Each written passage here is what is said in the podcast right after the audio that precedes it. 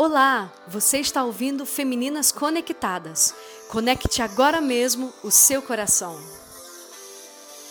Chegando aqui, este é o Diário de Bordo, número 36, e hoje é dia 23 de abril de 2020, baseados no livro devocional de Carlito Paz, As Palavras de Deus da editora Inspire, vamos caminhar com o tema A Palavra Condena Imagens, do livro do Êxodo, capítulo 20, versículo 4.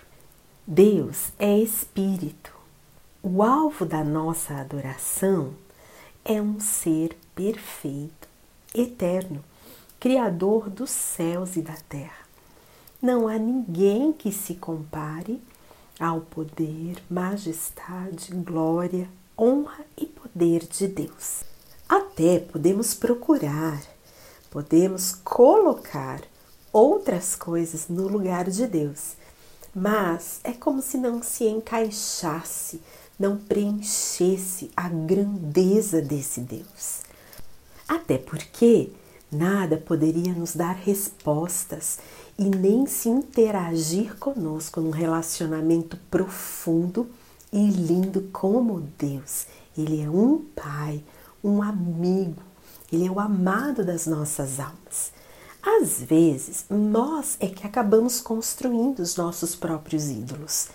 Devemos amar e honrar, sim, muitas coisas que pessoas fizeram por nós ou para nós, mas elas não podem substituir o papel do próprio Deus. Perceba, o meu marido não é um Deus.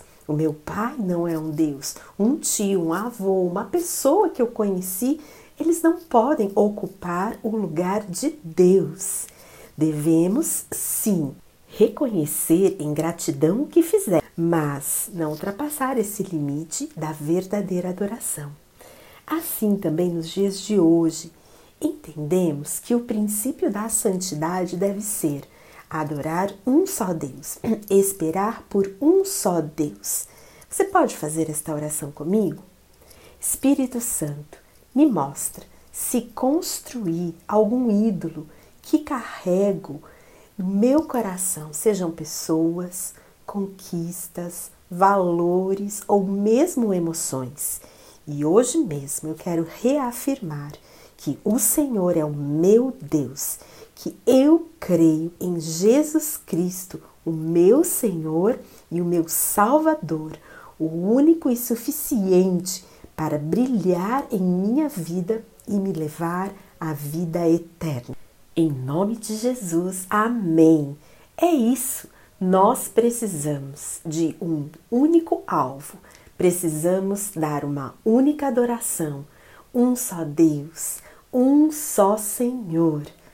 Não há confusão quando nós temos uma direção tão clara sobre o senhorio, sobre a magnitude deste Deus ao qual servimos. E que descanso traz saber que estamos no caminho certo, porque Jesus, ele não tem um caminho, ele é o caminho, a verdade e a vida, e nós estaremos com ele para sempre. Ele prometeu Eis que estou convosco todos os dias da sua vida, até o fim. Uau! Que esperança, que presença, que alegria que isso invada a sua vida nesta hora onde você estiver. Um abraço, nos vemos amanhã. Tchau!